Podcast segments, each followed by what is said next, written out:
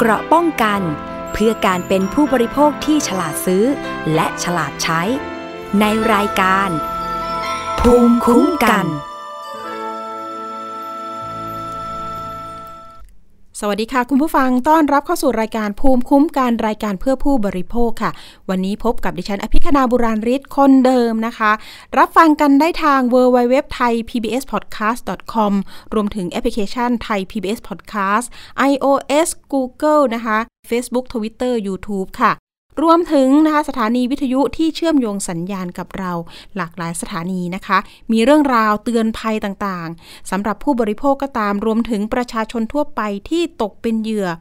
มิจฉาชีพต่างๆ ตอนนี้ก็มีหลายรูปแบบกันจริง ๆ เลย แจ้งมาได้เลยนะคะ รายการของเรามีสายที่สามารถแจ้งได้ด้วยนะคะ 027902111 ช่วยกันแจ้งและช่วยกันเตือนภัย เพราะตอนนี้ภัยมันเยอะเหลือเกิน โดยเฉพาะแก๊งคอลเซ็นเตอร์นะคะ ต้องขยายผลแจ้งต่อๆกันไปนะคะ เพราะว่าตอนนี้ตำรวจก็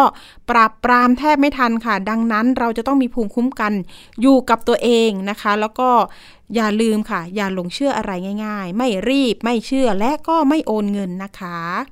เอาละค่ะ เรามีเรื่องนี้นะคะมาอัปเดตให้คุณผู้ฟังได้ทราบกัน ก็คือเรื่องของการเสนอแผนฟื้นฟู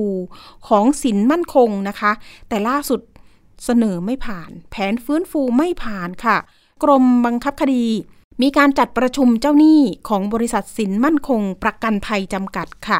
เพื่อพิจารณาแผนฟื้นฟูกิจการของบริษัท สรุปผลประชุมนะคะมีมติไม่ยอมรับแผน หลังจากนี้นะคะ เจ้าพนักงานพิทักษ์ทรัพย์ จะรายงานการประชุมเจ้าหนี้ ไปให้ทางศาลล,ล้มละลายกลาง ได้ทราบแล้วก็เพื่อประกอบแผนฟื้นฟูกิจการต่อไปด้วยนะคะ รายละเอียดแบบนี้ค่ะ ตามที่เจ้าพนักงานพิทักษ์ทรัพย์ได้ประกาศนัดประชุมเจ้าหนี้ เพื่อพิจารณาแผนฟื้นฟูกิจการ ของบริษัทสินมั่นคงประกันประกันภัยจำกัดมหาชนนะคะ เมื่อไม่นานที่ผ่านมานี่เองประมาณวันที่ 27 กันยายนเนาะเพื่อพิจารณาลงมติออกเสียงในแผนฟื้นฟูกิจการ โดยผลสรุปนะคะ การออกเสียงของเจ้าหนี้ มีมติไม่ยอมรับแผนค่ะ ตามมาตรา 90ทับ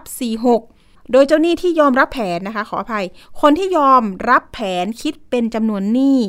ร้อยละ 47.28 ของเจ้าหนี้ที่ได้เข้าประชุม แล้วก็ได้ออกเสียงนะคะ เมื่อนับจำนวนเจ้าหนี้ที่ยอมรับแผน มีจำนวนน้อยกว่าร้อยละ 50 แห่งจำนวนนี้นะคะ เจ้าหนี้หลังจากที่ทางเจ้าพนักงานพิทักษ์ทรัพย์เนี่ยมีการรายงานผลการประชุมเจ้าหนี้บริษัทสินมั่นคงประกันภัย ให้กับทางศาลล้มละลายกลางทราบ เพื่อประกอบการพิจารณา แผนฟื้นฟูกิจการต่อไปค่ะสำหรับแผนบริษัทสินมั่นคงประกันภัยจำกัดมหาชนนะคะ ได้มีการเสนอแผนแบบนี้ค่ะ การชำระหนี้ให้แก่เจ้าหนี้ประกันภัยโควิด -19 เป็นสองส่วนค่ะคุณผู้ฟังก็คือส่วนที่ 1 ได้รับชำระด้วยเงินสด 15,000 บาทภายใน 45 วัน นับจากวันที่บริษัทได้รับเงินจากนักลงทุนค่ะ ส่วนที่ 2 นะคะ จะได้รับชำระด้วยการแปลงหนี้ เป็นหุ้นบริษัท ร้อยละ 85 ของหนี้เงินต้นค่ะ ที่เหลือนะคะจากการชำระด้วยเงินสดภายใน 60 วัน นับจากวันที่บริษัทได้รับเงินจากนักลงทุน คือเรื่องนี้เนี่ย ทางบริษัทประกันภัยดังกล่าว มองว่าจะต้องรองเงินจากนักลงทุนก่อนที่จะมาชำระให้ คือนี่คือแผนฟื้นฟูของทางบริษัทเนาะแต่ทีนี้ทางเจ้าหนี้ทั้งหลาย หรือเรียกง่าย ๆ ก็คือคนที่ไปซื้อประกันโควิดไว้อะค่ะ ไม่ยอมรับ เพราะจริง ๆ แล้วอยากได้เงินเป็นก้อนเลยค่ะ เพราะว่ารอมานานแล้วว่าอย่างนั้น แต่ละคนนะคะสะท้อนปัญหามานะคะว่า เห็นเงินก้อนละเนี่ยฉันติดโควิดนะ ฉันต้องได้เงินประกันตรงนี้ไปก็คือหลักแสน แต่ทีนี้พอไม่ได้ใช่ไหมคะก็มีการไปหยิบยืมเพื่อนมาก่อน อะไรต่างๆ เป็นเงินอนาคต แล้วก็คือหวังตรงนี้แหละค่ะ ที่จะนำเงินไปโปะนะคะไปโปะไปจ่ายหนี้แต่สุดท้ายก็คืออ้าวยังไม่ได้สักที เหนื่อยใจเหลือเกินนะคะ ตอนนี้เรื่องราวเนี่ยการที่จะได้เงินเนี่ยก็ต้องยื่นเรื่องไปที่กปวอีก แต่ว่าเรื่องนี้พอแผนฟื้นฟูไม่ผ่านนะคะ เดี๋ยวเรามีที่จะต่อสายไปถึงแอดมินเพจประกันว่าไงด้วยว่า เอ๊ะ จะเดินหน้ายังไงต่อไปความรู้สึกของเจ้าหนี้นะคะเเป็นยังไงณตอนนี้นะคะ เรามีสายของแอดมินเพจประกันว่าไงอยู่ในสายกับเราด้วย สวัสดีค่ะ ครับสวัสดีครับพี่ปิ่นครับ ค่ะ สวัสดีค่ะ คุยกันสบายๆนะคะ อยากจะให้มาอัปเดตกันหน่อยดีครับเห็นว่าล่าสุดกรมบังคับคดี มีการจัดประชุมเจ้าหนี้ ของบริษัทสินมั่นคงประกันภัยจำกัดค่ะ เป็นยังไงบ้างหลังจากที่ว่าอะแผนฟื้นฟูไม่ผ่าน เราจะเดินหน้ายังไงต่อไปคะก็ถ้าถ้าตามแผนนะครับ พอไม่ผ่านปุ๊บเอ่อสิทธิ์สิทธิ์ในการดูแลรับผิดชอบเนี่ยศาลก็จะคืนให้กับคอปพครับ ในการดูแล นะคอพก็จะไปพิจารณาต่อว่าเอ๊ะบริษัทเนี่ยสามารถดำเนินกิจการประกอบธุรกิจประกันภัยได้ต่อหรือไม่นะฮะถ้าค่ะทำได้ต่อนะครับ ก็อนุญาตตามขั้นตอนไป แต่ถ้าไม่ต่อเนี่ยนะครับ ก็จะเสนอเรื่องไปที่รัฐมนตรีว่าการกระทรวงการคลังแล้วครับอืมให้มาเพิกถอนอนุญาตอ่า ถ้าเพิกถอนได้ ถ้าเพิกถอนได้นะครับรัฐมนตรีเห็นชอบเนี่ยเพิกถอนได้ก็จะแต่งตั้งครับอืมสองคำสั่งด้วยกันพร้อมมาพร้อมกันคำสั่งที่หนึ่งคือเพิกถอนอนุญาตบริษัทประกันวินาศภัย สองแต่งตั้งผู้ชำระบัญชี อันนี้เป็นขั้นตอนของกฎหมายครับโดยผู้ชำระบัญชีเนี่ย ก็จะเป็นกองทุนประกันวินาศภัยถือกปวครับค่ะ ทีนี้แผนที่สินมั่นคงเขาเสนออะค่ะ เห็นบอกว่ามีสองส่วนครับหนึ่งก็คือได้ชำระอ๋อครับด้วยเงินสด15,000บาท ภายใน45วัน อันนี้อ่าฮะไม่เห็นด้วยใช่ไหมคะ คือถ้าพูดถึงถึงแผนที่พิจารณากันไปเมื่อวานเนะครับ เงินทดเชยเนี่ยมีสองส่วนละหนึ่งสินหมายทดแทนเนี่ยนะครับ จากทุนประกันเท่าไหร่ไม่รู้หรือเงินเท่าไหร่ไม่รู้นะครับรอบนี้เนี่ยเหลือสิบห้าเปอร์เซ็นว่ากันง่ายๆแสนหนึ่งได้หมื่นห้าที่เป็นเงินสดค่ะ ได้เมื่อไหร่ ได้ก็นู่นนะฮะมีคนมาลงทุนแล้วนะครับอืมก็ประมาณอีกสักสิบแปดเดือนข้างหน้า โดยประมาณ ซึ่งซึ่งเมื่อวานเขาพูดเองนะครับโดยประมาณนะครับแล้วก็บวกอีกสี่สิบห้าวัน ก็พูดง่ายๆว่าประมาณสิบเก้าเดือนนะฮะกว่าจะได้ตังค์ได้ตังค์แค่สิบห้าเปอร์เซ็นต์เองฮะสิบแต่ห้าหนึ่เปอร์งได้เซ็นต์ก็คือ15,000ค่ะ ได้แค่นั้นใช่ไหมคะ ได้แค่นั้นได้แค่นั้นหมดละไม่มีอะไรละนะครับที่เป็นเงินสดนะอ่าอ่าค่ะถ้าพูดถึงระยะเวลาที่ผ่านมาก็ประมาณสิบสามปีอะโอ้โหที่จริงสามปีที่ต่อสู้กันมาได้เงินสิบห้าเปอร์เซ็นต์เองเงินสดสิบห้าเปอร์เซ็นต์อืมนะครับคำถามคือไอ้สิบห้าเปอร์เซ็นต์เนี้ยมันพอกับค่าตรวจผลตรวจ RT-PCR หรือเปล่า มันพอกับค่าน้ำค่าไฟ ค่าติดตาม ค่าเงินหงิดชีวิตหรือเปล่าเออผมมองว่าเอ๊ะจะมีบางรายก็บอกว่า มันน้อยเกินไปถ้าห้าสิบห้าสิบยังพอคุยกันได้อ๋ออย่างเนี้ยครับแต่ เอาละแผนมาสิบห้าเปอร์เซ็นต์ก็คงคุยกันลำบากห้าผสิบมเปอก็ร์เลเซ็ยนต์บอกมาเมื่อวานเนี้ว่าเจ้าหนี้ส่วนใหญ่ไม่เห็นด้วย แล้วส่วนแล้วที่สที่องเหลือครับพี่บิมบักกว่านั้นค่ะใช่ส่วนที่สองเนี่ยให้เป็นหุ้นครับไอ้เราก็ดีใจเนาะจะได้เป็นเป็นผู้ผู้ถือหุ้นของบริษัทละอ่านะเป็นเจ้าของกิจการกับเขาบ้างละนะฮะแต่สิบห้าเปอร์เซ็นที่เหลือแต่เป็นอย่างนี้ฮะสิบห้าเปอร์เซ็นที่เหลือเนี่ยจ่ายมาเป็นหุ้นนะครับสมมติว่าเมื่อกี้เราแสนหนึ่งใช่ไหมได้ไปแล้วหมื่นห้านะครับเป็นเงินสดอีกแต่หมื่นห้านะครับ เป็นหุ้นนะฮะได้ทั้งหมดนะครับ แต่สิบห้าหุ้นครับพี่บินเขาเอาหนึ่งพันหุ้นเนี่ยหนึ่งหุ้นเนี่ยราคาหนึ่งพันบาทมาขายให้เรา มาให้เราซื้อจากทุนประกันของเราเอง อืม ก็ดูแล้วว่าเอ๊ะคำถามคือเอ๊ะหุ้นราคาหนึ่งพันบาทณปัจจุบันตลาดมีบริษัทไหนบ้างครับ ที่ราคาหุ้นสามัญเนี่ยสักพันหนึ่งมีไหมมันก็ไม่มีใช่ไหมอืฮะมอุ๊ยแต่เราไม่อยากอันนี้ซื้มัอนเป็หุ้นนหุ้นะนสิบริมสิทธิ์ด้วยนะครับ เราอยากมัได้เป็เป็นนหุ้เงินนที่ที่สั่งไม่สามารถซื้อขายได้ ค่ะ อยากได้เป็นเงินสดเลยอะ อันนี้ในมุมของคนที่อ่าโหอยากได้รอมานานอะนะ ใช่ไหมอ่ารอมานานแล้วเลยแล้วเป็นสดเอ้ยวิธีการที่จะได้เงินสดเนี่ยไม่ได้ละ มันได้แค่สิบห้าเปอร์เซ็นแล้วที่เหลือเป็นหุ้นหุ้นก็ราคาแพงเหลือเกินนะที่ราคาตลาดแค่แปดสิบตังค์เองอะแต่มาขายเราพันหนึ่งอะมันก็ดูไม่สมเหตุสมผลไงเจ้าหนี้เขาก็เลยไม่ไม่เห็นด้วยกันถ้าเป็นส่วนใหญ่ ดูแล้วเอ๊ะไม่เป็นธรรมต่อมาประมาณอย่งนี้ว่าเอ๊ะไปไงต่อค่ะใช่เขาดูมองดูไม่ไม่เป็นธรรมก็พี่ปิมที่เลยนะถ้า ถ้าผมใช้เงินพันหนึ่งนะซื้อหุ้นเนี่ย ผมจะได้หุ้นประมาณหนึ่งพันสองร้อยสิบหุ้นเลยนะเงินหนึ่งพันบาทอะของผมอะ ถ้าซื้อหุ้นเขาอะค่ะ แต่ถ้าถ้าพอเป็นทุนประกันปุ๊บได้แค่หุ้นเดียวเองอะแล้วมันจะได้ทำยังไงกับกับกับเจ้าหนี้อะครับ พอเรามองว่าไม่ยุติธรรมเนี่ยอืมเรามองว่าเอ๊ะมันควรจะเป็นบริษัทที่ล้มละลายไปเลยไหมหรือยังไง อันนี้มองยังไงดี ก็ถ้าดูถ้าดูอารมณ์อะพี่ปิมต้องดูว่าอารมณ์อย่างนี้ก่อนนะเมื่อปีที่แล้วต้นปีก่อน ตอนที่คอปพอมีประกาศนะครับ ให้บริษัทประกันวินาศภัยเนี่ย สามารถผ่อนชำระสินหมายทดแทนได้ ต้องเรียนอย่างนี้ก่อนนะครับท่านผู้ฟังไอ้สินหมายทดแทนปกติเราจะได้เป็นก้อนนะครับทำทุนประกันล้านหนึ่งก็ได้ล้านทำทุนประกันแสนก็ได้แสนนะครับไม่แบ่งจ่ายนะแต่เอาล่ะเพื่อเป็นการช่วยบริษัทประกันวินาศภัยเนี่ยคอพอเลยออกคำสั่งให้สามารถผ่อนได้ โดยที่เจ้าหนี้ครับ หรือผู้ประกันภัยในยินยอมเสียก่อนเขาก็เลยทำการผ่อนครับ เรียกเจ้าหนี้ แต่ตอนนั้นเองเนี่ยผมจำได้ก็คือว่า ผู้ประกันภัยจะต้องติดต่อสำนักงานใหญ่เท่านั้นนะครับ ถึงจะทำการให้ลูกหนี้ผ่อนกับเราได้ทั้งทั้งๆที่มีสาขาทั่วประเทศนะพี่จริงเขาไม่อนุญาตให้สาขาทำนะฮะอืมบ้านอยู่เชียงรายก็ต้องเข้ากรุงเทพบ้านอยู่สมัยกรกก็ต้องเข้ากรุงเทพเพราะทุกคนเข้ากรุงเทพหมดอะอะไรเกิดขึ้นครับพื้นที่ไม่พอตึกก็ห้ามเข้า ห้องน้ำก็ห้ามใช้น้ำก็ไม่ได้กิน อยู่กลางเต็นท์ตั้งแต่ตีสี่ตีห้าจนถึงเนี่ยค่ะไม่มีการดูแลจากพนักงานดีเท่าที่ควรแล้วพอวันรุ่งขึ้นก็บอกไงฮะส่งสารแล้วนะครับ ขอระงับการจ่ายเป็นไงฮะ ความรู้สึกของคนรอพี่บิมมันเป็นยังไงอะคนที่อยู่บนเต็นท์กลางกลางแดด ไม่มีห้องน้ำใช้ไม่มีน้ำกินอะ มันเป็นความรู้สึกของชาวบ้านนะครับ แล้วบอกว่าได้สิก็บอาจห้าจะเปอร์เซ็นลืมไปนี่คือโอ้โหฝันสลายเลยนะ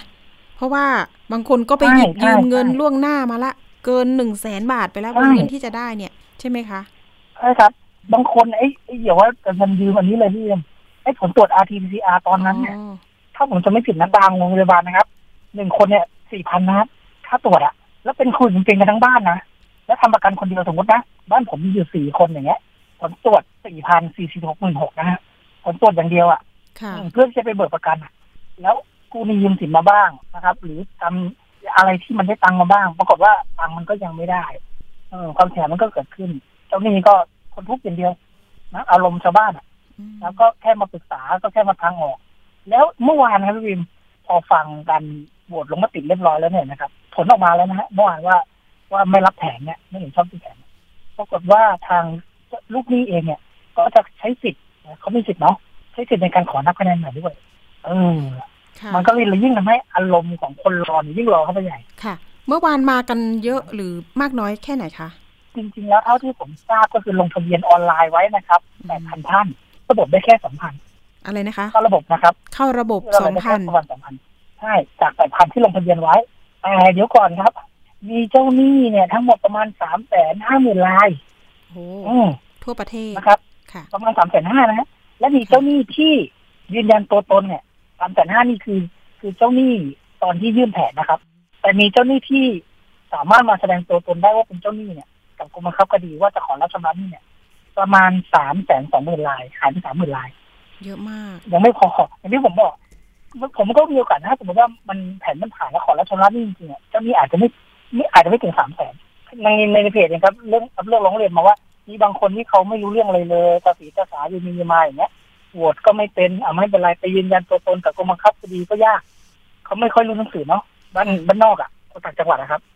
การจะไปติดต่อราชการเป็นเรื่องอะไรที่เขาไม่ค่อยอยาก อย่างเงี้ยเขาก็เสียสิทธิ์ไม่ไม่มายืนยันสิทธิ์กับเจ้ากับกรมบังคับคดี ถ้าแผนผ่านเขาก็ไม่ได้รับการชำระหนี้ อันเนี้ยมันมันก็เป็นหลาย ๆ เรื่องครับผูกพันกันไป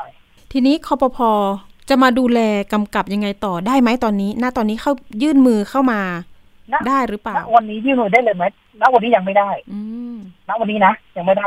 จะต้องได้เมื่อศาลอ่านคำพิพากษาแล้วอ่านคำพิจารณาแล้วในวันที่หนึ่งกันยาทุกทีครับหนึ่งพฤศจิกาหนึ่งพฤศจิกายนโอ้โหค่ะ อ่าใช่ถึงจะสามารถเข้ามาคุ้มครองได้เหมือนเดิมตอนนี้ลูกลูกหนี้ใช้สิทธิ์ก็คือหนึ่ง ไม่ชดเชยสินไหม ระหว่างคำพิพากษานะครับ ระหว่างของฟื้นฟูหรือไม่ชดเชยสินไหมขอสองเบอร์ระงับหนี้ทั้งหมดนะฮะนี่หมายก็ระงับการจ่ายไปก่อนนะครับ ดอกเบี้ยก็อาจจะหยุดไว้ก่อนก็ได้นะครับ ดอกเบี้ยก็จะหยุดไว้ก่อนนะแต่แต่มีเจ้าหนี้บางรายครับ ประมาณสักหลายพันรายเหมือนกันนะ ไปร้องกับคอพคือคณะการคุ้มครองเนี่ยนะฮะผู้ประกันภัยเนี่ยประมาณ ปีเดี๋ยวนะปีที่แล้วครับผมจำเจ็ดเดือนเจ็ดร้องเรื่องปวินสินไหมทดแทนกับบริษัทสินมั่นคงเนี่ยซึ่งมีค่าปรับเป็นแล้วนะครับที่ประมาณเกือบสามพันล้านโอ้โหณปัจจุบัน และมีค่าปรับทุกๆวันประมาณวันละสองล้านบาททุกวันที่เป็นค่าปรับปวินสินไหมอันนี้เป็นคดีอาญานะเงินเข้ารัฐนะฮะซึ่งจะไม่เกี่ยวกับคดีที่ที่ขอฟื้นฟูกิจการตราบใดก็ตามที่ลูกหนี้ยังไม่ชำระเงินสินไหมเงินตรงนี้มันก็ยังเดินต่อไปทุกๆวันเช่นเดียวกัน มันก็เป็นผลผูกพัน พอคอมพอมาควบคุมปุ๊บหนึ่งพฤศจิกาพฤเนี่ศยจิกานะยครับนก็จะทำการไงฮะขอดูละชำระหนี้ละเร่งให้ชำระหนี้หนึ่งชำระหนี้กับค่าปรับของคอพอสองชำระหนี้กองทุนที่จะต้องชดเชยอยู่แล้ว แล้วต้องจ่ายอยู่แล้วสามจะต้องเร่งรัดการจ่ายสินไหมทดแทนให้กับผู้ประกันภัย ถ้าคอพอออกคำสั่งสามอย่างนี้แล้วไม่ทำนะครับซึ่งคิดว่าทำไม่ได้เพราะมันหลายหมื่นล้านนะก็จะออกคำสั่งนะครับ ขอเพิกถอนอนุญาตครับ ถ้าดูตามไทม์ไลน์ก็อาจจะเป็นช่วงปีใหม่ปีหน้า ครับ ถึงจะมีคำสั่งเพิกถอนอนุญาตแล้วยกจเว้นริงว่าสินมั่นคงจะขออุทธรณ์นะฮะๆถ้าตามขั้นตอนข้อกฎหมายเนี่ย มันก็ยังอยู่ในขั้นตอนที่อะอุทธรณ์บ้าได้ แล้วก็ดีกาได้อย่างนี้ใช่ไหมมีมีมีแค่อุทธรณ์ครับไม่สามารถดีกาได้เพราะว่าเป็นศาลเฉพาะครับอ๋อศาลเฉพาะเนี่ยก็จะตัดสินเลย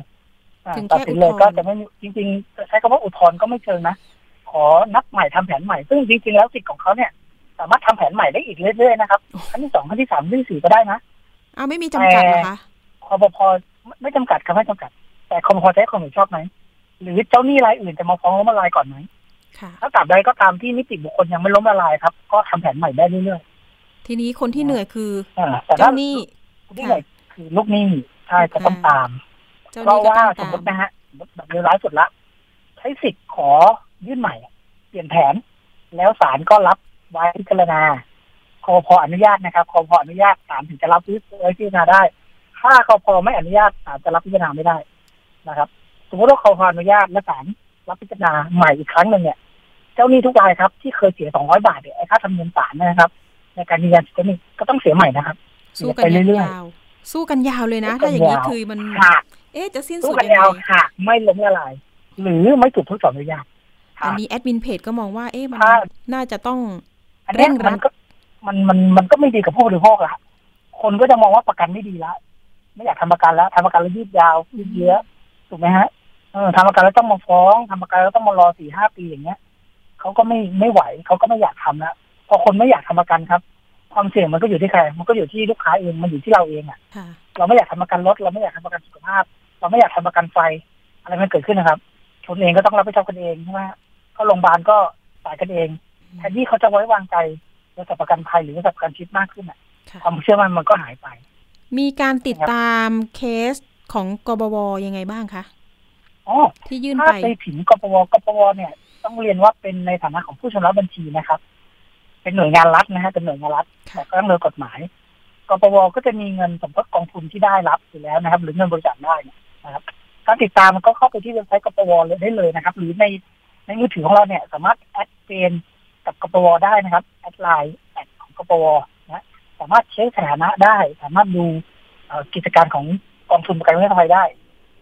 นะครับว่าตอนนี้สถานะที่เราเป็นเจ้าหนี้ที่ยื่นคำร้องไปแล้วนะครับ ไปถึงไหนแล้วนะถึงคิวที่เท่าไหร่เอ่อถึงเงินที่เท่าไหร่ที่พิจารณาแล้ว และลำดับขั้นตอนของคำร้องของเราเนี่ยไปถึงไหนแล้วได้เงินกันบ้างบ้างน้อยแค่ไหนแล้วอืนะครับมซึ่งปีนี้เองเนี่ย ทางผู้จัดการกองทุนที่ธนพลนะนะครับค่ะก็เอ่อ พยายามเร่งรัดในการพิจารณาและการจ่ายประมาณเดือนหนึ่งประมาณสักเกือบสักกี่พันคือสามพันสี่พันคิวละนะครับคือโดยประมาณ ซึ่งก็ยังถือว่าเป็นตัวเลขที่น้อย แต่ก็เป็นตัวเลขที่น่าพึงพอใจกับงบประมาณที่มีนะงบประมาณปีหนึ่งที่ที่มีอยู่ได้รับตอนนี้ประมาณสักหกพันล้านในการจ่ายชดเชยอยู่ตัวเลขที่ได้ไปแล้วประมาณ3ามถึงสี่พันคน แต่ทีนี้มันได้เต็มไหมคะ ได้จำนวนเงินที่เราอเดือนซื้อนะครับ ต่อเดือน ต่อเดือน ถ้าพูดถึงตัวเลขจริงๆประมาณเราจ่ายกันเนาะเอ้ยกบวจ่ายประมาณเกับสิบกับปีสองปีแล้วฮะก็ประมาณหกหมื่นเจ็ดหมื่นลายโดยประมาณแล้วนะครับอืมได้เต็มร้อยเปอร์เซ็นของเงินชดเชยของทุนประกันที่ระบุไว้ประกันหรือตามคำสั่งศาลที่มี เพราะว่าบางบางคนเองบางเจ้าเนี่ย เป็นเจ้าหนี้ตามคำสั่งศาลนะครับ เช่นเอ่อไม่ได้ทำประกันไว้แต่เป็นคู่กรณีของประกันรถแบบเนี้ยนะครับ ก็รอมีคำสั่งศาลมาแล้วให้จ่ายละแล้วกบวก็จะสวมสิทธิ์เป็นผู้ชำระบัญชีให้ แต่ในกรณีของสินมั่นคงเนี่ยก็เป็นเฉพาะลูกค้าโควิดอย่างเดียวนะครับ ในอนาคตถ้าไปนะ ในอนาคตเพราะตอนนี้ไม่ไปนะครับในอนาคตถ้าไปเนี่ยกบวก็จะเป็นผู้ชำระบัญชีแล้วก็จ่ายร้อยเปอร์เซ็นต์ตามจำนวนเงินประกันภัยที่ซื้อไว้ทั้งหมดครับ แล้วทีนี้กรณีที่อะมันต้องรอแผนฟื้นฟูกิจการเนี่ย หรือคนที่อยู่ในคิวของกปวแล้วอะค่ะ อันนี้มันมันหมายถึงว่าเรายื่นควบคู่กันไปได้ใช่ไหมคะ ไม่ได้ครับ อ๋อไม่ได้ คนละบริบทกัน ผมจะยื่นกับกองทุนประกันภัยก็ได้ต่อเมื่อ ผมเป็นเจ้าหนี้ของบริษัทที่ถูกเพิกถอนอนุญาต และจะต้องยื่นในระยะเวลาที่กำหนด ตอนนี้เลยกำหนดมาแล้วนะครับ ทั้งสี่บริษัท ส่วนเจ้าหนี้ของสินมั่นคงนะครับ อยู่ในระหว่างการฟื้นฟูเพราะฉะนั้นไม่สามารถไปยื่นกปรับวการชดเชยจากหน่วยงานของรัฐได้ค่ะเพราะยังไม่ลงกปวว่าง่ายๆกปวจะมีหน้าที่ชดเชยในกรณีที่บบริริษัทษัทประกันภัยถูกเพิกถอนอนุญาตหรือล้มละลายนะ ตอนนี้เขายังไม่มีเขายังไม่อยู่ในล้มละลายครับเลยยังไปไม่ได้ค่ะตอนนี้ต้องรอดูว่าจะล้มละลายเหมือนบริษัทอื่น ๆ หรือเปล่า ใช่ไหมคะ ที่หลาย ๆ บริษัทนี้ไปแล้วเรียบร้อย ถูกเพิกถอน อ่า ถูกเพิกถอนใบอนุญาตใช่บริษัทอื่นถูกเพิกถอนอนุญาตค่ะใช่ใช่ใช่อ่าถูกเพิกถอนอนุญาตไม่ทันได้ล้มละลายอืมอ่าแต่ถ้าถ้าทำได้ล้มละลายบริษัทที่อาจจะบริษัทแรกก็ได้ครับ ที่ได้ล้มละลายตามคำสั่งศาลนะค่ะครับผมตอนนี้ลูกค้าของสินมั่นคงนี่มีกี่พันคนนะคะ เฉพาะโควิดประมาณสามแสนเฉพาะโควิดนะประมาณสามแสนที่มีปัญหากันอยู่อืมที่และบลูอกกค้าไปอื่น ๆ อีกประมาณล้านกว่ารายโอ้โหที่ซื้อประกันชีวิตเออนั่นนี่อัโน่ปันญหาใหญ่ละอ่านั่นนี่โน่นทั้งหลายประกันค่ะรถยนต์ประกันสุขภาพประกันอะไรก็ตามที่ทำอยู่ณปัจจุบันที่กรมมาทันทีผมบังคับอยู่ ผมกรมกรมให้ประมาณหนึ่งล้านรายก่อนหนึ่งล้านคำถามง่ายๆเลยเนี่ย ถ้าถูกเข้าใจว่ายากหรือล้มละลาย ลูกค้าที่ถือกรมธรรม์อยู่ทำยังไงล่ะ อันนี้ข้อกังวลนะไม่ต้องกังวลนะ ถ้าบริษัทจะไม่อยู่จริง ๆนะครับ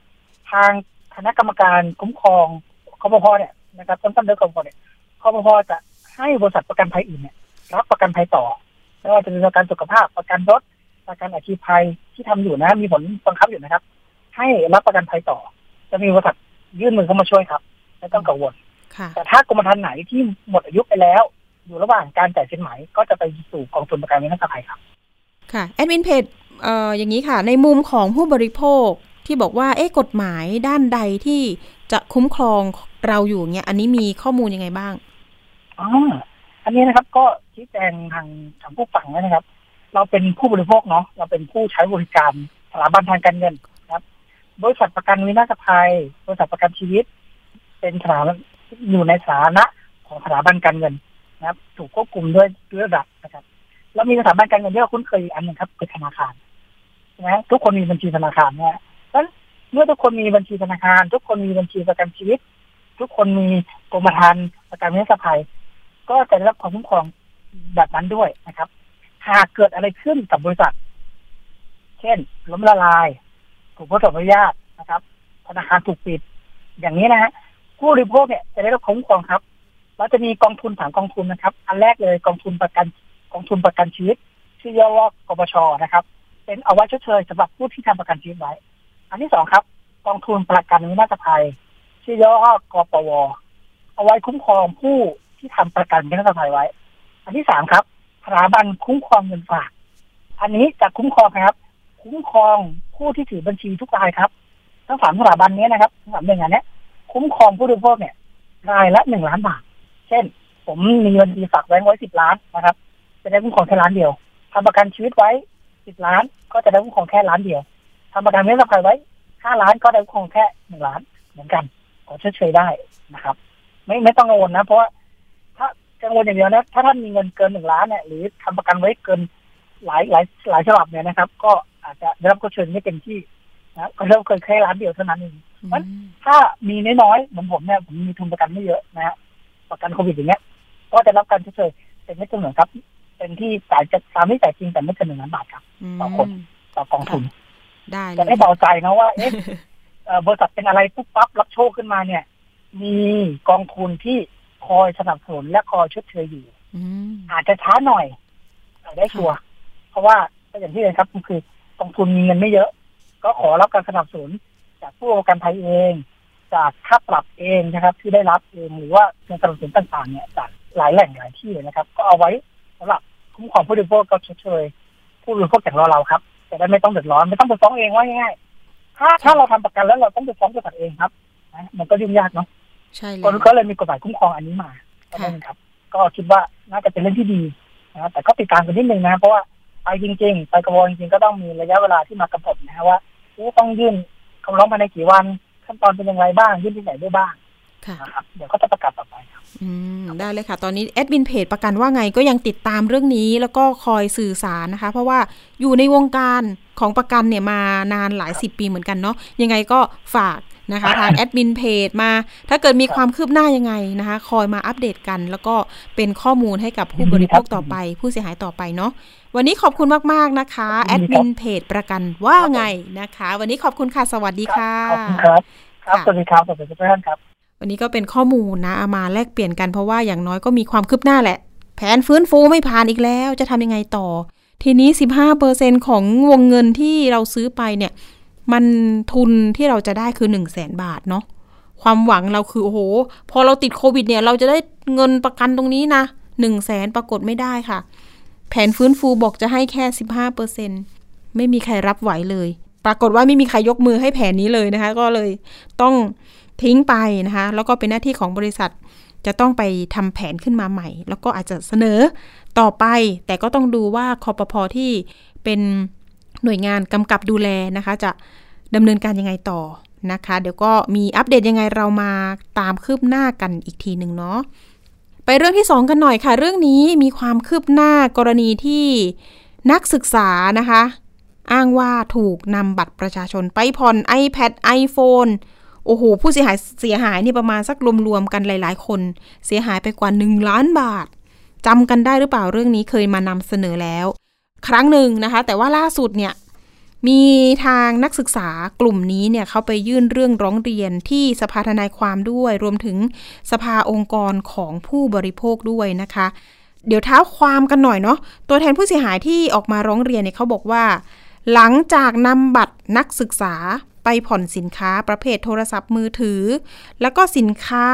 เป็นอิเล็กทรอนิกส์ต่างๆ เพื่อแลกกับค่าดำเนินการ 3,000 บาท แต่ล่าสุดเนี่ยปรากฏว่าติดต่อคนคนนั้นไม่ได้นะคะ ผู้เสียหายมีประมาณสัก 100 คนเลยนะคะ ความเสียหายที่บอกไปก็คือ 1 ล้านบาท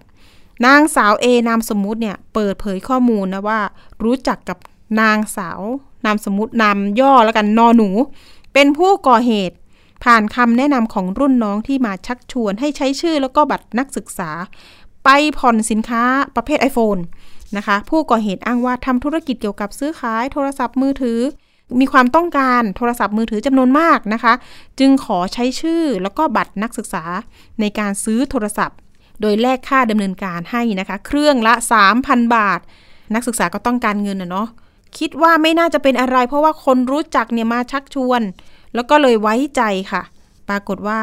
พอเขาเอาบัตรเราไปผ่อนไปซื้อแล้วอะค่ะ เขาก็ไม่ผ่อนต่อทำให้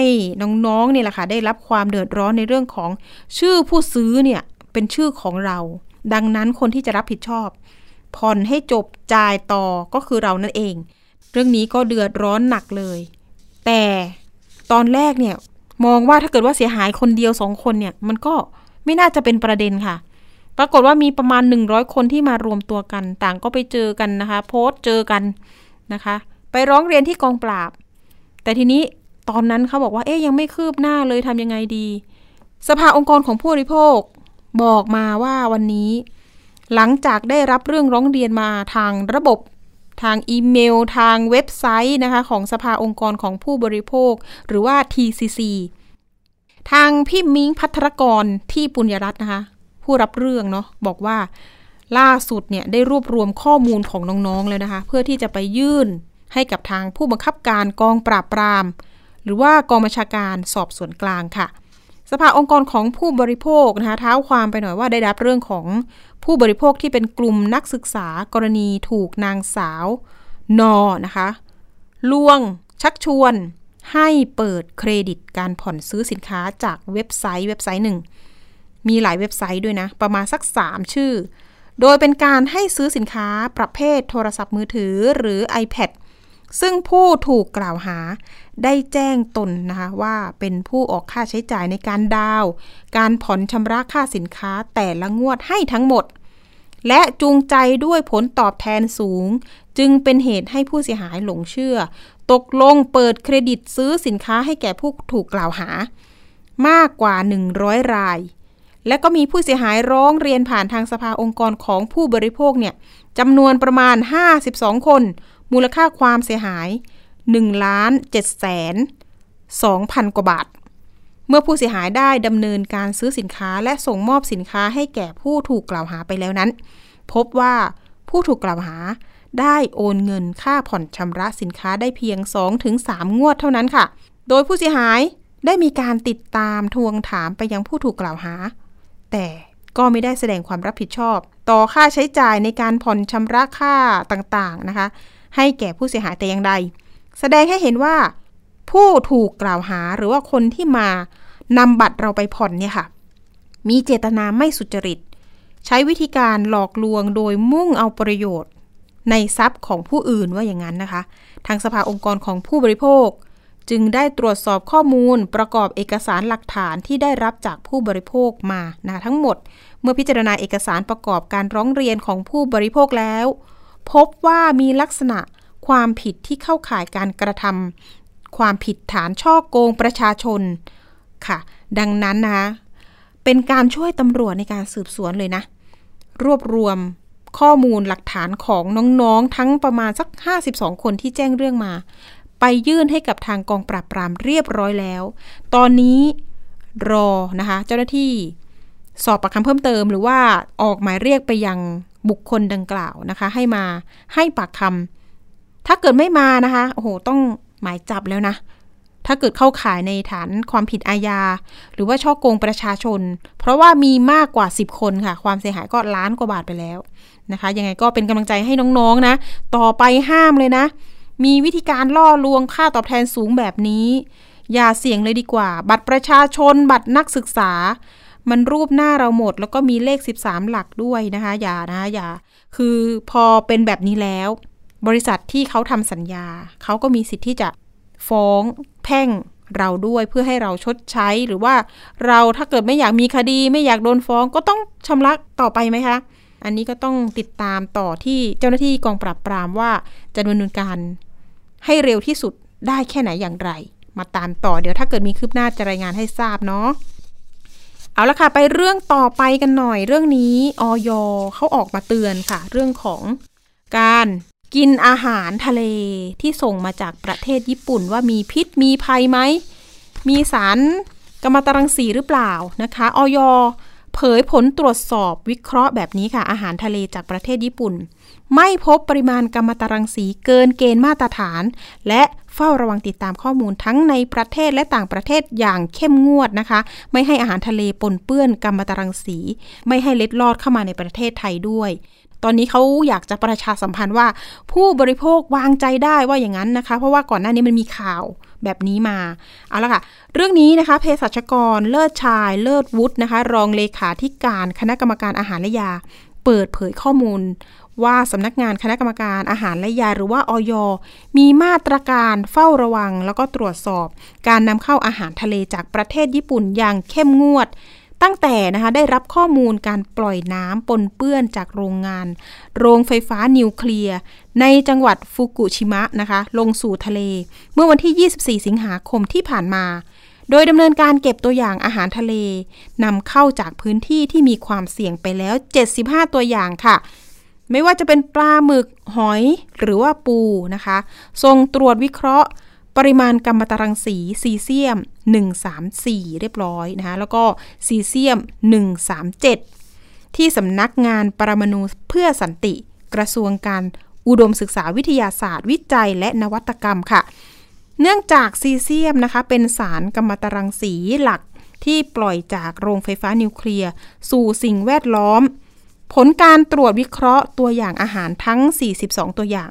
ไม่พบปริมาณกัมมันตรังสี เกินเกณฑ์มาตรฐาน ตามประกาศของกระทรวงสาธารณสุขนะคะ และอีก 33 ตัวอย่าง ยังอยู่ระหว่างการตรวจวิเคราะห์ทางห้องปฏิบัติการ โดยออยได้กักสินค้าระหว่างตรวจวิเคราะห์ หากไม่พบสารกัมมันตรังสี จะสามารถนำสินค้าไปใช้ประโยชน์ต่อไปได้ค่ะ แต่หากตรวจพบสารนะคะกัมมันตรังสี จะทำลายสินค้าและระงับการนำเข้าทันทีค่ะ ดังนั้นนะคะก็ขอให้ประชาชนเชื่อมั่น แล้วก็วางใจในการดำเนินงานของออย ซึ่งมีการเฝ้าระวังแล้วก็ติดตามข้อมูล ทั้งในและต่างประเทศอย่างเข้มงวด เพื่อให้ผู้บริโภคได้รับอาหารที่มีคุณภาพแล้วก็มาตรฐานรวมถึงปลอดภัยต่อสุขภาพเราด้วยค่ะ โอ้โห ดีมากเลย ตรวจสอบแล้วแต่ว่าเดี๋ยวต้องตามอีกตัวอย่าง 33 ตัวอย่างนะว่าอยู่ระหว่างการตรวจวิเคราะห์อยู่นะคะ ถ้าเกิดว่ามีข้อมูลเดี๋ยวมาอัปเดตกันเนาะอาทิ้งท้ายกันหน่อยเตือนภัยไซเบอร์ตำรวจนะคะไปจับเครือข่ายหลอกลงทุนสินค้า อ้างรายได้ดีอีกแล้วนะคะ เหยื่อก็หวังว่าจะได้ค่าคอมมิชชั่นเนี่ยสูงสูงแต่สุดท้ายค่ะ ถูกหลอกให้โอนเงินไปกว่า1ล้าน7แสนบาทโอ้โหเยอะมาก เป็นงานอะไรกันแน่นะคะ ผู้เสียหายบอกว่า พบโฆษณารับสมัครงานออนไลน์ผ่าน Facebook อีกแล้ว อ้างทำงานง่ายรายได้ดี ผู้เสียหายก็หลงเชื่อค่ะคุณผู้ฟังคะก็มีการสมัครงานเข้าไปเนาะก็อยากได้แบบจ็อบพิเศษ อยากได้รายได้พิเศษ ปรากฏว่าไปเจอมิจฉาชีพน่าจะเป็นแก๊งกลุ่มขบวนการ call center ที่ทางดิฉันเคยเตือนภัยกันไปแล้วทำงานหรือทำภารกิจให้โอนเงินกันแน่ ส่วนใหญ่ก็จะหลอกให้โอนเงินไปเรื่อยๆ เพื่อที่จะสะสมผลกำไร แล้วก็มีแพลตฟอร์ม ปลอมนะคะที่ถูกสร้างขึ้น ชื่อบริษัทก็แอบอ้างนะคะ ว่ามีเว็บไซต์หลาย ๆ อย่างเลย ผู้เสียหายหลงเชื่อโอนเงินไปยังบัญชีธนาคารของผู้ก่อเหตุนะคะ ปรากฏว่า โอนแล้วโอนเล่าก็ไม่สามารถถอนเงินได้ จนสุดท้ายก็จากหลักหมื่นเป็นหลักแสน กลายเป็นหลักล้าน รู้ตัวอีกทีนึงเอา้า โดนหลอกแน่เลยนะคะเงินหายไปเลยค่ะ เงินเก็บทั้งชีวิตว่าอย่างนั้น ทางผู้บัญชาการสอทอนะคะมีการสั่งการให้ทางผู้การสอทอหนึ่งส่งเจ้าหน้าที่ไปสืบสวนเร่งติดตามจับกลุ่มตัวมานะคะลงโทษ ทีนี้ตำรวจไซเบอร์นะคะบชสอทอนี่แหละไปตามจับกลุ่ม เจ้าของบัญชีที่ชื่อนายธรรมรัตน์อายุประมาณ 24 ปี ชาวจังหวัดพระนครศรีอยุธยาตามหมายจับข้อหาก็คือร่วมกันช่อโกงประชาชน โดยควบคุมตัวได้บริเวณปั๊มน้ำมันแห่งหนึ่ง ริมถนนสายเอเชียค่ะอำเภอพระนครศรีอยุธยา แต่ทีนี้คนที่เราไปจับกลุ่มอะค่ะ ก็อ้างว่า ผมไม่รู้ไม่เห็นกับขบวนการใด ๆ ทั้งนั้น เพียงแต่ คนแถวบ้านหลอกให้ไปเปิดบัญชีธนาคาร แล้วก็ได้ค่าตอบแทนมา 500 บาท โอ้โห ทีนี้แหละค่ะ บัญชีม้าอีกแล้วเหรอคะเนี่ย เจ้าหน้าที่ชุดจับกลุ่มก็เลยนำตัวส่งพนักงานนะคะ สอบสวน กองกำกับการสองบกสอทหนึ่งเพื่อที่จะต้องดำเนินคดีตามพรกที่ไม่ได้คุ้มครองบัญชีม้าแล้วนะคะ บัญชีม้าตอนนี้โดน โดนโดยตรงอยู่แล้ว เป็นผู้ร่วมขบวนการ ไม่มีบัญชีม้าเราก็สามารถตัดตอนกลุ่มแก๊งคอร์เซนเตอร์ได้ ดังนั้นนะคะ คุณผู้ฟังอย่าเปิดบัญชีให้ใคร อย่าให้ใครถือ บัตรประชาชนหรืออะไรนะสแกนหน้าให้เขาหรือว่าซิมมือถือก็ต้องระวังนะ อันนี้เตือนภัยกันหน่อยเพราะว่าตอนนี้ มีคนที่เป็นตาสีตาสาเนี่ยไปนอนในคุกหลายคนแล้วนะคะ เพื่อที่ว่าอ้างว่าจะได้เงินเล็ก ๆ น้อยๆห้าร้อยสามร้อยหนึ่งพันบาท อันนี้คือบัญชีม้าที่ตอนนี้ตำรวจไซเบอร์เอาจริงค่ะ ไม่ปล่อยนะคะ แกะรอยไปหลาย ๆ บัญชีแล้วนะคะ ดังนั้นต้องเตือนภัยไซเบอร์กันเยอะ ๆ เลยเนาะเอาละค่ะ ไปช่วง คิดก่อนเชื่อกับดรแก้วกังสดานอัมภัยนักพิษวิทยา และคุณชนะทิพย์ไพรพงศ์วันนี้มีข้อมูลเรื่อง รู้ก่อนดื่มกาแฟไม่มีคาเฟอีนไปติดตามกันค่ะ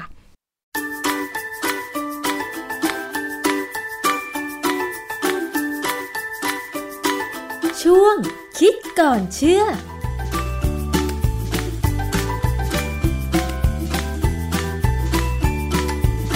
พบกันในช่วงคิดก่อนเชื่อกับดรแก้วกังสดานนภัยนักพิษวิทยากับดิฉันชนาทิพไพรพงศ์ค่ะ วันนี้เราจะมาคุยเกี่ยวกับเรื่องของกาแฟกันอีกสักครั้งนะคะ เพราะว่ากาแฟเนี่ยเป็นเครื่องดื่มยอดนิยมของคนทั่วโลกเลยก็ว่าได้ คนที่ชอบดื่มกาแฟเนี่ยนอกจากมีกลิ่นหอมมีรสชาติที่ดี ก็คือต้องการให้ตัวเองตื่น เพราะว่าในกาแฟมีคาเฟอีนที่ทำให้เราไม่ง่วงใช่ไหมคะ แต่บางคนมีปัญหากับการที่ดื่มกาแฟ แล้วนอนไม่หลับหรือว่าใจสั่น โดยเฉพาะมีปัญหากับผู้สูงอายุหรือว่าผู้หญิงท้อง แต่ว่าบางคนที่ชอบกลิ่นกาแฟ แล้วก็อยากจะมีรสสัมผัสแบบคนที่ดื่มกาแฟที่มีคาเฟอีน ตอนนี้มันมีกาแฟแบบใหม่ ก็คือกาแฟที่ไม่มีคาเฟอีน เขาสกัดเอาคาเฟอีนออก การเติบโตของกาแฟ ไร้คาเฟอีนเนี่ยที่สมาคมกาแฟแห่งสหรัฐอเมริการายงานมาบอกว่า การดื่มกาแฟไม่มีคาเฟอีน หรือ decaf นั้น ในอเมริกามีสัดส่วนอยู่ที่ประมาณ 10%ของตลาดในอเมริกาทั้งหมด มาดูกันสิว่า กาแฟที่เขาสกัดเอาคาเฟอีนออกนั้นเนี่ยเขาใช้วิธีไหน เขาใช้สารอะไรสกัด แล้วผลออกมามันจะเป็นอย่างไร รวมถึงสิ่งที่เราควรจะพิจารณาก่อนดื่มกาแฟไร้คาเฟอีน จากงานวิจัยกับอาจารย์แก้วค่ะ อาจารย์คะกาแฟไม่มีคาเฟอีนเขาใช้วิธีไหนสกัดอะคะอาจารย์ วิธีสกัดเนี่ยวิธีหนึ่งที่ดูจะดีที่สุดนะคือใช้น้ำน้ำสกัดเสร็จแล้วเอาน้ำกาแฟเนี่ยไปกรองด้วยถ่านกำมัน กระบวนการเนี่ยเราเรียกว่า Swiss Water Process เพราะว่าคนสวิตเซอร์แลนด์เนี่ยนะเขาเป็นคนที่คิดกระบวนการนี้ แล้วก็มีการแพร่หลายไปทั่วโลกแหละนะฮะเพียงแต่ว่ากระบวนการนี้มันใช้เวลาแล้วก็สิ้นเปลืองพอสมควร ดังนั้น ราคาของกาแฟที่พวก decaf เนี่ย ที่บอกว่าใช้กระบวนการ Swiss Water Process เนี่ยราคาจะค่อนข้างแพง กาแฟที่เป็น decaf ที่ถูกลงมาหน่อย จะใช้ตัวทำละลายอินทรีย์ เป็นตัวสกัด สารที่ใช้ก็คือเมทิลีนคลอไรด์หรือบางทีชื่อหนึ่งเราเรียกว่าไดคลอโรมีเทน คือสองชื่อเนี่ยนักเคมีนักชีวเคมีเนี่ยจะรู้จักดีเลย เพราะเราใช้ในห้องปฏิบัติการ แต่เกรดที่เราใช้ในห้องปฏิบัติการเนี่ย ว่าไปแล้วดีกว่าเกรดที่เขาใช้สกัดคาเฟอีนด้วยซ้ำเพราะว่าเราต้องใช้ของดีมากๆ เพื่อจะวิเคราะห์สารเคมีที่เราต้องการ หรืออาจจะใช้อีกสารอีกตัวหนึ่งคือเอทิลอะซิเตตซึ่งตัวนี้ไม่ค่อยมีคนใช้ เพราะว่ากลิ่นมันชัดเจนมากแล้วมักจะตกค้างนะกลิ่นตกค้าง ส่วนวิธีการอีกวิธีหนึ่ง ซึ่งเป็นวิธีค่อนข้างใหม่ แต่ราคาก็แพงมากๆเลย คือใช้คาร์บอนไดออกไซด์เหลวค่ะคือคาร์บอนไดออกไซด์เหลวเนี่ยสามารถจะดึงเอาสารเคมีหลายอย่างออกมาได้ ชื่อทางเทคนิคเนี่ยก็เรียกว่า super critical fluid extraction ซึ่งอันนี้เป็นวิธีการที่ถ้าได้กาแฟออกมาแล้วเนี่ยจะจะแพงที่สุดค่ะทีนี้กาแฟเนี่ยเวลาสกัดออกมาแล้วเนี่ยทำยังไงถึงจะบอกว่าเป็นกาแฟที่ไร้คาเฟอีน ซึ่งความจริงมันไม่ได้ไร้คาเฟอีนร้อยเปอร์เซ็นต์หรอกมันจะมีหลงเหลืออยู่บ้างในหลักการเนี่ยถ้าอเมริกายุโรปเขาจะบอกว่าเอาคาเฟอีนออกไปประมาณ 97%หรือร้อยละ 97ค่ะแต่ว่าถ้าเป็นของตามประกาศกระทรวงสาธารณสุข ฉบับที่ 197 พศ 2543 เรื่องกาแฟเนี่ยเขาจะบอกเลยว่ากาแฟที่ถือว่าเป็นดีแคปเนี่ยมีกาเฟอีนไม่เกินร้อยละ 0.1 ของน้ำหนัก จะเห็นว่าประกาศนี้ 2543ค่ะดังนั้นกาแฟชนิดนี้ไม่ใช่ของใหม่นะ ก็มีการกินมานานแล้ว ในเมืองไทยก็มาตั้งหลายเป็น 20-10 ปีแล้วเหมือนกันนะฮะ เพียงแต่ว่าคนไม่นิยมกินเพราะ 1. กินแล้วมันไม่หายง่วง 2. เอ่อราคามันแพงค่ะ แพงเพราะว่าเขาต้องไปผ่านกรรมวิธีในการสกัดเอาคาเฟอีนออกนั่นเองใช่ไหมคะอาจารย์ แล้วรสชาติมันจะเป็นยังไง ถ้าทำดีๆเนี่ยรสชาติเหมือนกาแฟธรรมดาไม่ต่างกัน เพียงแต่ไม่มีคาเฟอีนเท่านั้น แต่ว่าคนที่กินเนี่ยเวลาเรารู้ว่ามันไม่มีคาเฟอีนเนี่ยเราจะมีเขาเรียกอะไร มีความรู้สึกที่จะบอกว่ามันไม่น่าจะอร่อย ก็จะเป็นแบบนั้นแหละอืมถ้าให้กินโดยไม่บอกเนี่ย ก็อาจจะไม่รู้ค่ะ แต่ทีนี้เมื่อเราสกัดเอาคาเฟอีนออกจากกาแฟแล้ว ถึงแม้จะรสชาติเหมือนเดิม แต่ว่าตัวสารเคมีที่ใช้ในการสกัดเอาคาเฟอีนออกเนี่ย มันจะมีผลอย่างไรกับผู้ที่กินไหม หรือว่าสกัดแล้ว คือสารเคมีมันก็ออกจากตัวกาแฟนั้น หรือว่ามันจะหลงเหลืออยู่คะอาจารย์ คือการสกัดที่บอกไป 3 วิธีนะวิธีที่เป็นน้ำเนี่ยไม่มีปัญหา วิธีเป็นคาร์บอนไดออกไซด์แข็งหรือเหลวเนี่ยก็ไม่มีปัญหา แต่วิธีที่มีความกังวลคือการใช้เมทิลีนคลอไรด์ซึ่งเมทิลีนคลอไรด์เนี่ยเป็นสารที่เราใช้ผสมเป็นน้ำยาลอกสีลอกสีบ้าน ซึ่ง EPA ของอเมริกาหรือว่าสำนักงานที่ดูแลเกี่ยวกับสิ่งแวดล้อมเนี่ยห้ามใช้แล้ว เพราะว่ามันเป็นสารอันตรายอะคนที่ทำสารเคมีพวกนี้ในห้องปฏิบัติการเนี่ยต้องทำในตู้ควัน ซึ่งต้องกันให้ดีๆ เพราะว่ามันเป็นสารเคมีที่อันตรายกับสุขภาพเราค่ะอย.อเมริกาเนี่ย ยังอนุญาตให้ใช้เมทิลีนคลอไรด์ในการกำจัดคาเฟอีนออกจากกาแฟ แล้วที่สำคัญคือมันมีอย่างหนึ่งที่เหมือนกันทั่วโลกคือ ไม่มีการระบุบนฉลากว่าใช้วิธีการนี้กับกาแฟที่เป็น decaf คือหมายความว่าตอนนี้ตลาดกาแฟไร้คาเฟอีน ยังไม่ถูกกำหนดว่าจะต้องระบุฉลากว่าใช้สารประเภทไหนในการสกัดคาเฟอีน ไว้บนฉลากของกล่องกาแฟใช่ไหมคะอาจารย์ แต่ว่าจะเป็นมีบางยี่ห้อนะที่เขาใช้ Swiss Water เนี่ยเขาระบุเลยว่ากาแฟเขาเนี่ยเอาคาเฟอีนออกโดยใช้ Swiss Water ซึ่งมันเป็นการโฆษณา เพราะว่าถ้าเมื่อไหร่ก็ตามเป็น Swiss Water เนี่ยราคามันจะแพงมากคือกาแฟสำเร็จรูปธรรมดาเนี่ยนะสมมติขวดละ200บาทเนี่ยที่เป็นดีแคปก็จะ5 600โอ้ครับประเด็นที่ผมอยากจะให้เข้าใจนิดนึงก็คือเมทิลินคลอไรด์ถ้าเราไปดูใน Report on Carcinogen คือเป็นรายงานเกี่ยวกับสารก่อมะเร็งของเอ่อ US National Toxicology Program เนี่ยเขาให้ข้อมูลเลยนะว่า จัดเป็นสารก่อมะเร็งในมนุษย์ โดยอาศัยหลักฐานที่มีการศึกษาในสารทดลอง เพียงแต่ว่าข้อมูลระบาดวิทยาเนี่ยยังมีแล้วแต่ยังไม่พอ แล้วยังไม่มีการบอกว่าระดับเท่าไหรของเมทิลินคลอไรด์ในอาหาร จึงจะก่อมะเร็งในมนุษย์ค่ะอีกหน่วยงานหนึ่งคือ IARC ที่เรารู้จักดีพอสมควรเนี่ยก็กล่าวว่าเมทิลินคลอไรด์เนี่ยก่อมะเร็งในสัตว์ทดลอง ที่ปอดที่ตับที่ตับอ่อนเต้านมและต่อมน้ำลาย แล้วก็เป็นพิษต่อตัวอ่อนในท้องไอ้เนี่ยคือปัญหา คือสิ่งหนึ่งที่เขากังวลของคนที่ดื่มกาแฟไร้คาเฟอีนคือคนท้องค่ะ เราจะบอกว่าคนท้องเนี่ยไม่ควรดื่มกาแฟเลยใช่ไหมใช่แต่คนบางคนนี่ดื่มกาแฟมาตลอดอะแต่พอท้องแล้วจะให้ให้เขาเลิกดื่มเนี่ยเป็นเขาก็ไปพยายามไม่ได้เลี่ยงไปดื่ม decaf แต่ปรากฏว่า decaf เนี่ยคือมันเป็นไปไม่ได้ที่จะเอาคาเฟอีนเนี่ยออกไปจากกาแฟทั้งร้อยเปอร์เซ็นต์ยากมาก ยกเว้น ถ้าเป็น Swiss Water เนี่ยนะรู้สึกว่าออกได้หมดนะฮะอ๋อแต่ว่าถ้าเป็นเมทิลีนคลอไรด์เนี่ยบางครั้งเนี่ยยังหลงเหลือ และที่สำคัญคือไอ้เจ้าเมทิลินคลอไรด์เนี่ยบางทีมันตกค้างได้ อาจารย์คะแล้วสารเคมีอย่างเมทิลีนคลอไรด์ถ้ามันตกค้างในกาแฟที่สกัดเอาคาเฟอีนออกไม่หมดเนี่ย มันจะมีกลิ่นหรือว่าส่งผลยังไงกับคนดื่มไหมคงยากที่จะสัมผัสกับกลิ่นได้เพราะว่ากาแฟมีกลิ่นแรงอยู่แล้ว นะฮะค่ะเมทิลินคลอไรด์เนี่ยความจริงมีกลิ่นเฉพาะผมจำได้ คือผมเคยใช้เนี่ยผมจำได้ แต่ว่าคนทั่วไปที่ไม่ใช่นักวิทยาศาสตร์จะไปจำได้ยังไงใช่ไหมฮะกลิ่นของมันเป็นยังไงฉุนฉุนๆไหมหรือ มันจะทำลายระบบทางเดินหายใจอะไรอย่างนี้ไหมคะพอทำลายนะทำลายทางเดินหายใจนะฉุนแสบคือเมทิลีนคลอไรด์ที่สกัดเอาคาเฟอีนในกาแฟออกมันมีโอกาสตกค้างแบบนี้ หน่วยงานที่กำกับดูแลอย่างเช่นออยของประเทศต่างๆ นี่เขามีปฏิกิริยายังไงว่าจะต้องดูแลให้ปลอดภัยอะคะอาจารย์เขาก็มีความเชื่อว่าผู้ผลิตจะระเหยเอามันออกไปได้หมด แต่ว่าก็มีหน่วยงานหนึ่งเป็น NGO ของสหรัฐอเมริกาเนี่ยหน่วยงานนี้ชื่อ Clean Label Project Clean Label ก็คือฉลากที่ดูสะอาดอะเขาทำงานคล้ายๆ กับมูลนิธิเพื่อผู้บริโภคบ้านเรานี่แหละ เอาสินค้าเนี่ยมาตรวจสอบ เขามีเอกสารในเว็บชื่อ More Methylene Chloride เมื่อเดือนกุมภาพันธ์ปี 2022 เขารายงานผลการวิเคราะห์เมทิลินคลอไรด์ในกาแฟดีแคปหลายยี่ห้อ โดยใช้ห้องปฏิบัติการทางเคมีวิเคราะห์ ที่ได้รับการรับรองมาตรฐานจากรัฐบาลอเมริกานะฮะผลปรากฏว่าพบเมทิลินคลอไรด์ในกาแฟดีแคปบางยี่ห้อ ซึ่งมีผลการทดสอบในภาพรวมเนี่ยสูงกว่าระดับที่เคยทดสอบหลายปีก่อน 10ถึงร้อยเท่า ค่ะ แต่ว่าระดับเนี่ยนะ ก็ยังต่ำกว่าขีดจำกัดตามกฎระเบียบทั้งหมดที่มีในสหรัฐอเมริกา คืออเมริกาเนี่ยเขาตั้งว่ามีได้ไม่เกินเท่าไหร่เท่าไหร่ คือเป็นที่รู้กันนะว่ามนุษย์เนี่ยเรามีความทนกับสารพิษได้ในระดับหนึ่งแต่ความเป็นจริงเนี่ยทนได้เพราะว่าเราสามารถจะ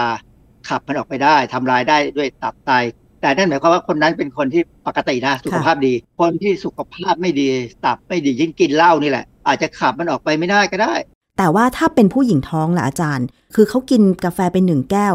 สองคนได้รับนะคะอาจารย์ แล้วเด็กในท้องเนี่ย มันจะมีผลอะไรไหมมันมีงานวิจัยเกี่ยวกับเรื่องนี้ไหมคะก็เมื่อกี้ผมเล่าให้ฟังแล้วว่า IARC เนี่ยเขามีข้อมูลว่าเมทิลินคลอไรด์เนี่ยถ้าให้กับสัตว์ทดลองที่ท้องเนี่ยมันไปถึงตัวอ่อนด้วย คือเราไม่มีข้อมูลเกี่ยวกับคนหรอก เพราะว่าเราทดลองในคนไม่ได้ แต่ในสัตว์เนี่ยมันไปมีผลกับตัวอ่อนในท้องสัตว์อืมเช่นหนูเนี่ย ดังนั้นเนี่ยมันก็น่ากังวลนะ เพราะว่าบางครั้งเนี่ยอย่างสารเมทิลินคลอไรด์เนี่ยกว่าที่จะกำจัดจากร่างกายเนี่ยบางครั้งก็อาจจะสะสมได้ เราไม่แน่ใจว่าคนท้องที่ชอบกาแฟมากๆเนี่ยเขาดื่ม decaf วันละกี่แก้ว คือเราบอกว่าสามสี่แก้วน่ะกำลังดีอะเฮ้ไม่ว่ากัน แต่บางคนต้องกาแฟเกือบตลอดเวลานะ ถึงจะทำงานได้ค่ะ ถ้าใครจะกินกาแฟ decaf หรือไม่มีคาเฟอีนเนี่ยควรจะเลือกซื้อในแบบที่ใช้น้ำในการกรอง หรือว่า Swiss Water Process แล้วก็ใช้คาร์บอนไดออกไซด์เหลวในการสกัดเอาคาเฟอีนออก แต่ว่าในเมืองไทยทั้งสองแบบนี้มีขายไหมคะ ที่เป็นคาร์บอนไดออกไซด์เหลวเนี่ยผมยังไม่เห็นนะ แต่ถ้าเป็น Swiss Water มีซื้อออนไลน์ได้บนแพลตฟอร์มใหญ่ ๆ แต่ประเด็นที่สำคัญคือเราจะไว้ใจได้ไหมว่า คนที่เอามาขายบนบนแพลตฟอร์มบนออนไลน์เนี่ยเอาอันที่เป็น Swiss Water จริงมา เพราะว่าพวกนี้ไม่ได้ขึ้นทะเบียนนะค่ะใช่ไหมกาแฟที่ขายออนไลน์เนี่ย หรือสินค้าหลักขายออนไลน์เนี่ยบางอย่างเนี่ยไม่ได้ขึ้นทะเบียนกับอย.นั่นน่ะสิแล้วอีกอย่างหนึ่งคือตอนนี้ยังไม่มีการบังคับฉลากใช่ไหมว่าจะต้องระบุด้วยว่าใช้วิธีการสกัดคาเฟอีนออกจากกาแฟด้วยวิธีไหนใช่ไหมคงอีกนานแต่ว่าตามร้านที่เป็นซูเปอร์มาร์เก็ตใหญ่ๆนะที่ขายฝรั่งนะหรือที่ขายคนมีสตังค์อะนะ น่าจะมีขายนำเข้ามาจากเมืองนอกแล้วมีการระบุ ซึ่งถ้าเกิดว่าคนแก่กับคนท้อง ยังคงติดรสชาติของกาแฟอยู่ อาจารย์คิดว่ามันจะมีทางเลือกอื่นไหมนอกจากกาแฟที่สกัดเอาคาเฟอีนออกเนี่ยค่ะ ในอนาคตน่าจะมี เพราะว่ามันมีงานวิจัยแล้วว่าเขาสามารถคัดเลือกสายพันธุ์กาแฟที่มีคาเฟอีนต่ำมากๆ เออในปี 2004 เนี่ยมีรายงานว่ากาแฟชนิดหนึ่งที่มียีนสร้างคาเฟอีนเนี่ยมันมันบกพร่อง คือจริงๆ มันเป็นข้อไม่ดีของกาแฟใช่ไหมว่าเป็นกาแฟที่ไม่มีคาเฟอีน เอามาทำกาแฟใครจะดื่มค่ะใช่ไหมดื่มแล้วมัน ไม่หายง่วงอะเขาไปพบว่ามีสายพันธุ์หนึ่งมันบกพร่องพอบกพร่องปั๊บเนี่ยคือเวลาต้นกาแฟเขาผลิตผลกาแฟเนี่ยจะมีการสร้างคาเฟอีน แต่บังเอิญสายพันธุ์เนี่ยมันสร้างน้อยมาถึงเจ้าสารตัวหนึ่งเรียกว่าทีโอโบรมีนจากทีโอโบรมีนเนี่ยจะมีการสร้างเป็นคาเฟอีน แต่ปรากฏว่าเอนไซม์เขาไม่มีก็เลยมีทีโอโบมีนสะสมอยู่ทีโอโบมีนเนี่ยปกติเราจะเจอในโกโก้หรือชานะ พอมันเป็นกาแฟสายพันธุ์เนี่ย เขาก็พยายามจะพัฒนาอยู่ที่บราซิลเนี่ยมีสถาบันใหญ่เลย พัฒนากาแฟนี้แล้วตั้งชื่อว่า d e c a p i t a l นะฮะซึ่งอีกหน่อยอาจจะมีมาขายบ้านเรา เพราะว่าเขาตั้งใจว่าจะต้องทำขายทั่วโลก เพราะว่าอืมมันมีตลาด แล้วมันจะเป็นยังไงคะ ถ้าเกิดสะสมทีโอโบรมีนแทนเนี่ยค่ะ คือถ้ามีมากๆ แล้วคนนั้นเป็นคนที่ขับทีโอโบรมีนออกช้าเนี่ยมีอาการช็อกได้นะเคยพูดถึงผู้หญิงคนหนึ่งเขาไปซื้อโกโก้ บอกเอาชงเข้มข้น ไอ้คนชงก็ชงให้เต็มที่เลยปรากฏว่าเขาเกิดอาการไม่ดีเลย ต้องไปหาหมอเขายังไม่มีรายงานว่ากาแฟที่เป็นกาแฟที่ไม่มีคาเฟอีนเนี่ยที่เป็นต้นต้นกาแฟจริงๆเนี่ยจะมีทีโอโบรมีนสูงเนี่ยจะสูงขนาดที่เป็นอันตรายไหมค่ะดังนั้นถ้ามีการขึ้นทะเบียนที่ไหนก็ตามเนี่ยเราอาจจะต้องลองมองดูว่ามีการศึกษาหรือวิเคราะห์ทีโอโบมีนว่าเป็นอันตรายเปล่าทีโอโบมีนเนี่ยนะถ้าอยู่ในอาหารให้หมาให้แมวกินนะตายนะอืมตายทันทีเลย เพราะฉะนั้นเนี่ยทางเลือกของผู้บริโภคที่ยังชื่นชอบ รสชาติกาแฟกลิ่นหอมๆอยู่ แต่ว่าอาจจะมีปัญหาเกี่ยวกับเรื่องของการรับคาเฟอีน ทางเลือกที่หนึ่งก็คือ กินกาแฟที่ไม่มีคาเฟอีนด้วยการสกัดออก แต่ต้องเป็นวิธีที่สกัดโดยสารที่ปลอดภัยก็คือ ใช้น้ำหรือว่าใช้สารคาร์บอนไดออกไซด์เหลว ซึ่งตอนนี้ก็อาจจะต้องหาข้อมูลเยอะหน่อย ไม่ว่าจะเป็นยี่ห้อ หรือว่าราคาที่อาจจะแพงขึ้นใช่ไหมคะอาจารย์ แล้วควรจะหลีกเลี่ยงวิธีการที่ใช้เมทิลีนคลอไรด์สกัดเอาคาเฟอีนออกด้วยใช่ไหมคะอาจารย์ คือความที่เขาไม่ติดฉลากไว้ไง เราก็ไม่รู้ เพราะฉะนั้นคิดว่าจำเป็นต้องดื่มกาแฟที่ไม่มีคาเฟอีนเนี่ยค่ะถ้าคิดว่าลงทุนไหวเนี่ยผมเชื่อได้ว่ามีขายแน่คืออะไรก็ตามที่มีคนต้องการมีคนนำมาขายได้แน่นะบริษัทที่นำเข้ากาแฟใหญ่ๆเนี่ยเขานำเข้ามาแน่ๆแต่ว่ามันจะแพง วิธีอีกอันหนึ่งก็คือ ไม่ดื่มได้ไหมอมลูกอมได้ไหมลูกอมกาแฟส่วนใหญ่ เป็นลูกอมกลิ่นกาแฟอืมไม่ใช่คาเฟอีนนะ เป็นลูกอมกลิ่นกาแฟ ยกเว้นลูกอมบางอย่างที่นำเข้าจากอินโดนีเซียเนี่ย มีกาแฟจริง ๆ เลย เข้มข้นด้วยค่ะ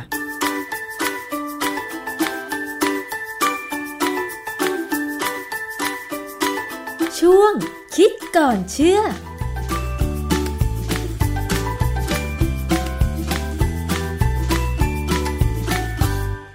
ขอบคุณสำหรับข้อมูลคิดก่อนเชื่อมากๆเลยค่ะ วันนี้นะคะ หมดเวลาสำหรับอภิคณาบุราริศแล้ว ติดตามกันตอนหน้าว่าจะมีเนื้อหาสาระอะไรมาฝากกันนะคะ วันนี้สวัสดีค่ะ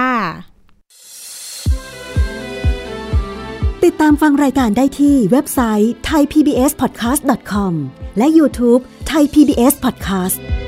ฟังทางแอปพลิเคชัน Thai PBS Podcast Spotify Google Podcast Podbean SoundCloud และ Apple Podcast